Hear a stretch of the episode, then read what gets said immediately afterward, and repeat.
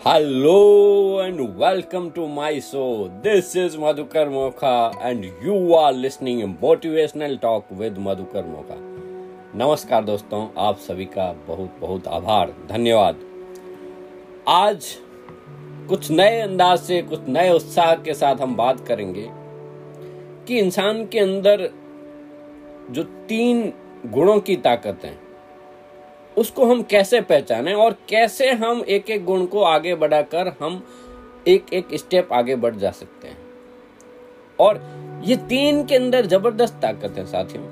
तीन का जो फिगर है ना, आप अगर देखेंगे ना तो सबसे पहले इस प्रकृति का छोटा सा छोटा पार्ट जिसे हम अणु कहते हैं, परमाणु कहते हैं एलिमेंट्स कह रहे हैं, उसके अंदर क्या है?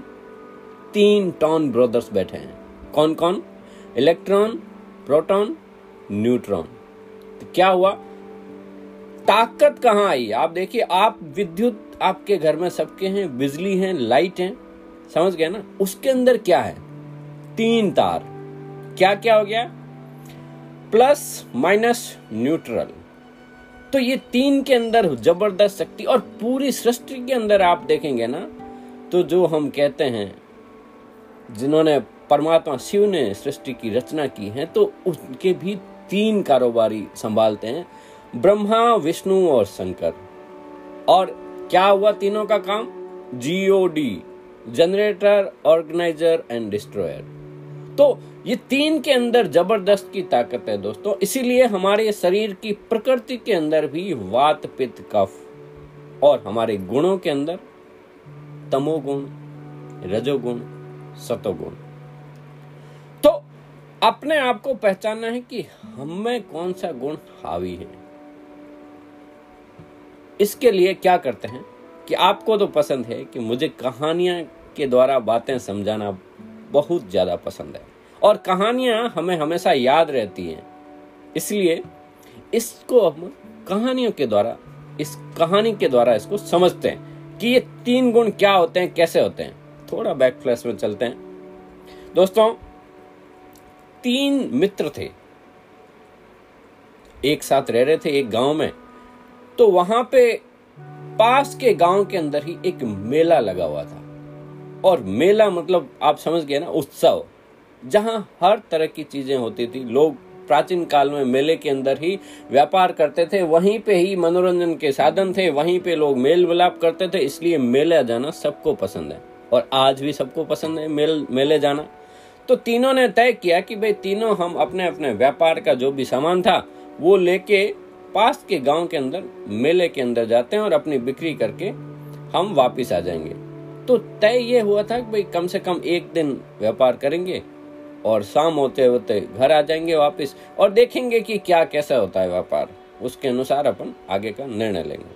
तो दोस्तों, तीनों दोस्तों ने अपनी अपनी बैलगाड़ियों के ऊपर अपना अपना सामान डाल के और वहाँ से चल पड़े।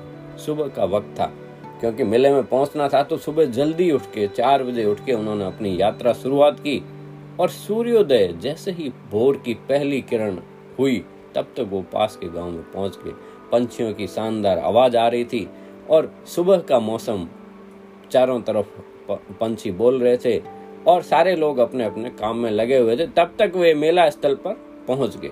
मेला स्थल पर पहुँच के उन्होंने अपनी अपनी हाट बाज़ार जो लगाई। सबने अपने अपने व्यापार के हिसाब से उन्होंने अपने अपने टेंट, छोटे तंबू वो लगा के और अपना काम शुरू किया। तो जैसे ही लोग आने लगे, उनकी बिक्री शुरू होने लगी सबकी। अब यहाँ पे कहानी शुरू होती है। जो पहला मित्र था, एक मित्र था जो जिसने क्या है कि दोपहर तक ही वो बड़ा परेशान होने लग गया। कि लोग आ रहे हैं, लोग तो कम आ रहे हैं, ये तो हो ही नहीं रहा है, बिक्री ऐसे ही चल रही है। बड़ी मुश्किल से शाम तक, समय तक वो रुक पाया। उसका मन बार बार हो रहा कि वापस चला जाऊँ। यहाँ तो कुछ है ही नहीं। आशावादी नहीं था इतना। और उतना ध्यान भी नहीं दे रहा था अपने काम के ऊपर। तो दोस्तों, शाम बड़ी मुश्किल से हुई उसकी। तो शाम होने से पहले पहले ही उसने कहा कि भाई, मैं तो चल, जा रहा हूँ वापस गाँव अपने। तुम लोगों को चलना है क्या मेरे साथ? तो चलना है तो चलो, नहीं तो मैं तो मेरा निकला। तो ऐसा करके दूसरे जो मित्र था, उसने कहा कि भाई, व्यापार बहुत बढ़िया हो रहा है। देखो, इतनी सारी बिक्री हुई है मेरी, मैं तो यहाँ पे रुकूँगा और एक दिन और व्यापार करूँगा। मैं कहीं जाने वाला नहीं हूँ। तेरे को जाना हो तो चला जा। ऐसे ही जो तीसरा मित्र था, जब उससे पूछा गया तो उसने कहा कि भाई व्यापार भी बहुत बढ़िया हुआ है। लेकिन मुझे इस गाँव की जब सुबह पहुँचा था ना तो मंदिरों की घंटियों की आवाज़ आ रही थी। यहाँ पे इतने सारे मंदिर हैं, इतने सारे देव दर्शन हो सकते हैं। तो मैं आज की रात रुक के कल सुबह देव दर्शन करूँगा, अपने मंदिर में आरती पूजा करूँगा और उसके बाद वापस गाँव की तरफ़ जाऊँगा। तो पहला मित्र, उसने अपनी यात्रा जो टाइम था, उससे पहले ही अपने वापस सारा सामान समेटा और अपनी बैलगाड़ी पे सारा सामान लाद के वापस अपने घर की तरफ़ रवाना हो गया। दोस्तों, जब वापस घर की तरफ़ जा रहा था ना तो चूँकि आपको पता है कि उसको समय लगा था आने के अंदर दो ढाई घंटे तो रात्रि में होते होते अब जाते वक्त धीरे भी जा रहा था, मन भी बड़ा उसका उदास था, मित्र वहाँ पीछे रह गए तो धीरे करते करते उसकी शाम हो गई। रास्ते में उसको भूख लगी तो एक जगह बैठ के पेड़ के नीचे उसने आराम से डट के भोजन किया। अब ज़्यादा भोजन करके तसली से भोजन किया तो थोड़ा समय और लग गया, उसको हल्की सी वहाँ पे नींद आ गई। नींद आ गई गाड़े के ऊपर ही तो थोड़ी देर में, रात्रि में जब वो खर्राटे मार रहा था, तभी वहाँ पे तीन चोर पहुँच गए। तीन चोर ने देखा कि भाई ये तो अकेला आदमी है और इसके पास माल भी ज़बरदस्त है, उसका जो नहीं बिका हुआ सामान वो भी था और जो बिका था उससे जो धनराशि मिली वो भी उसके पास पड़ी थी। तो चोरों को एक आइडिया है कि इसको अब ये अकेला कुछ कर नहीं सकता, इसका धन लूट लेते हैं। तो चोरों ने उसको, उसका जितना भी धारा, सारा धन था उसको लूट के अपने अपने अपने गठरियों में बाँध लिया। अब वो जब व्यक्ति जो अकेला था, कुछ नीरस, कुछ कर भी नहीं रह पा रहा था। तो तीन चोरों ने जब उसका धन लूट लिया, तब वो आपस में फुसफुसाहट करके बात करते हैं। तो उसमें पहला चोर बोलता है कि, भाई, इतना काम तो हो गया, इससे धन तो हमने ले लिया, इसके पास अब कुछ बचा नहीं है। एक काम करते हैं इससे पहले कि ये उधर उधर कुछ फालतू की चीज़ें करें, इसको टपका देते हैं। अब उसका बात आ गई। कि भाई, एक चोर का ये ख्याल। तभी जो दूसरा चोर था, उसका साथी, उसने कहा, नहीं नहीं यार, जाने दे इसको। इसके कोई फ़ायदा नहीं होना। क्यों बेचारे को टपका रहा? मारना, मुरना, इसको छोड़। ये सही नहीं है। ये काम करते हैं, अपना काम तो वैसे ही हो गया। इसको अपन रस्सी से बाँध देते हैं, इस पेड़ से। तो अपन वैसे ही दूर चले जाएँगे और जब तक कोई आएगा, खोलेगा, करेगा, तब तक हम इस तरह से बाहर निकल जाएँगे। उसके बाद कुछ भी नहीं कर पाएगा। तो लोगों को, उन बाकी लोगों को लगा, ठीक कि चलो, इसको रस्सी से बाँध देते हैं। तो उसको पेड़ के सहारे गोल गोल करके ऐसे रस्सी से बाँध दिया गया। अब वो परेशान तो हो ही रहा था। वो चोर वहाँ से निकल गए उसको बाँध के। थोड़ी दूर आगे गए तो जो तीसरा चोर था ना, उसके अंदर दया भाव आ गई। वो सोचा कि भाई माल तो ले लिया है, सब कुछ तो इसका लूट लिया है। अब उसके पास वैसे भी कुछ बचा नहीं है। बेचारा रात के अंदर जंगल के अंदर है। हो सकता है रात को कोई जंगली जानवर आ जाए, कोई शेर आ जाए, कोई भालू आ जाए और उसको खा ना जाए। उसकी जान को भी खतरा हो सकता है। तो उसको दया आई। दया आके वो वापिस आया। उन चोरों को बोला भी तुम सब अपना अपना माल बांट लिया था। सारे लोग अपने अपने घर जा रहे थे। तो वो वापिस आया। वापिस आके उसने क्या किया? उसकी रस्सियाँ खोल दी। उसको बोला कि, भाई, तू फ्री है अब। और बलिष्ठ था, इसलिए ये तो था कि भाई उससे मैं वैसे ही दबूँगा तो नहीं। तो उसने रस्सियाँ खोल दी और उसको फ्री कर दिया। तो जब आगे निकले, वहाँ से तो ये जो कहानी थी ना दोस्तों, ये तीन मित्र और तीन चोर, ये तीनों, तीन प्लस तीन मतलब अच्छा और बुरा, यह सब कुछ ये कहानी किसी और की नहीं है दोस्तों। ये हमारी है, आपकी हैं, सबकी हैं। हम सबके भीतर ये तीन मित्र बैठे हैं, तीन चोर बैठे हैं। सबके अंदर है। ये किसी दूसरे की बात नहीं कर रहा हूँ। ये हम मनुष्यों की बात कर रहा हूँ। आप मुझ, मैं सबके अंदर ये बैठे हैं। तो इसको कैसे पहचानना है? यह कहानी से ऊपर जो है ना, वो हमें क्या सीख मिल रही है? तो आप ये समझिए, इनके अंदर जो तीन गुण थे इंसानों के अंदर, तमो, रजो और सतो गुण अब इन तीनों गुणों से जो पार होता है, वो तो निर्गुण हो जाता है। दोस्तों, उसकी तो बात ही अलग है। लेकिन अब इसको समझें कि कौन सा गुण, कौन सा किरदार किस चीज़ को समझाता है। तो आप वापस बैक फ्लैश पे इस कहानी पे जाइए। और जो पहला मित्र था ना, जो काम हुआ नहीं, उससे पहले ही बोल रहा था कि मुझे घर जाना है। तो वो तमोगुणी था, यानी सुस्त था। उसको बाकी चीज़ों से कोई लेन देन नहीं था। अपनी सुस्ती के अंदर कार्य करने में भी उसका मन नहीं लग रहा था और उसने कहा कि वापस घर चलते हैं। तो ये किसका प्रभाव हुआ? तमोगुण का। और जो दूसरा मित्र रुक के व्यापार करना चाहता था, वो चुस्त था, एकदम एक्टिव था, काम करना पसंद था उसको। उसको पता था कि काम करना है, ये सारी चीज़ें। लेकिन उसका ध्यान सिर्फ़ व्यापार के ऊपर था। तो वो कौन सा गुण हुआ? ये रजोगुण हो गया।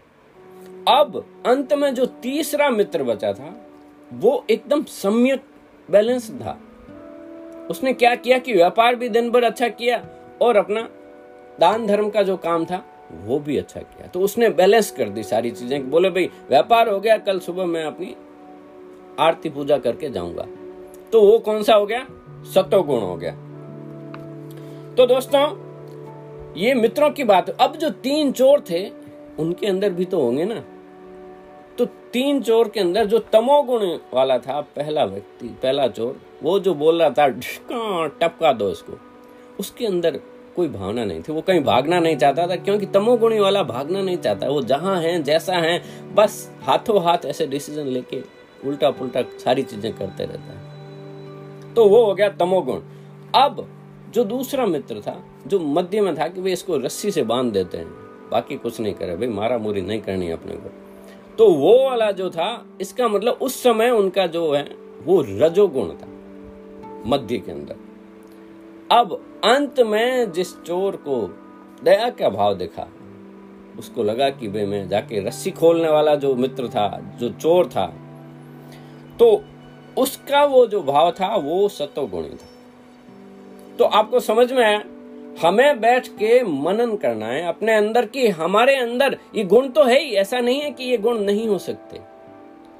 हम सभी के अंदर तीन मित्र गुण, तीन चोर वाले गुण, ये सबके अंदर है। लेकिन कौन सा गुण मेरे अंदर हावी है अभी? कौन सा गुण ज़्यादा बड़ा है? और हम कैसे उसको अपना धीरे धीरे यात्रा को तमो से, रजो और रजो से, सतो और सतो से निर्गुण हो जाए? तो फिर वाह, बात ही क्या है।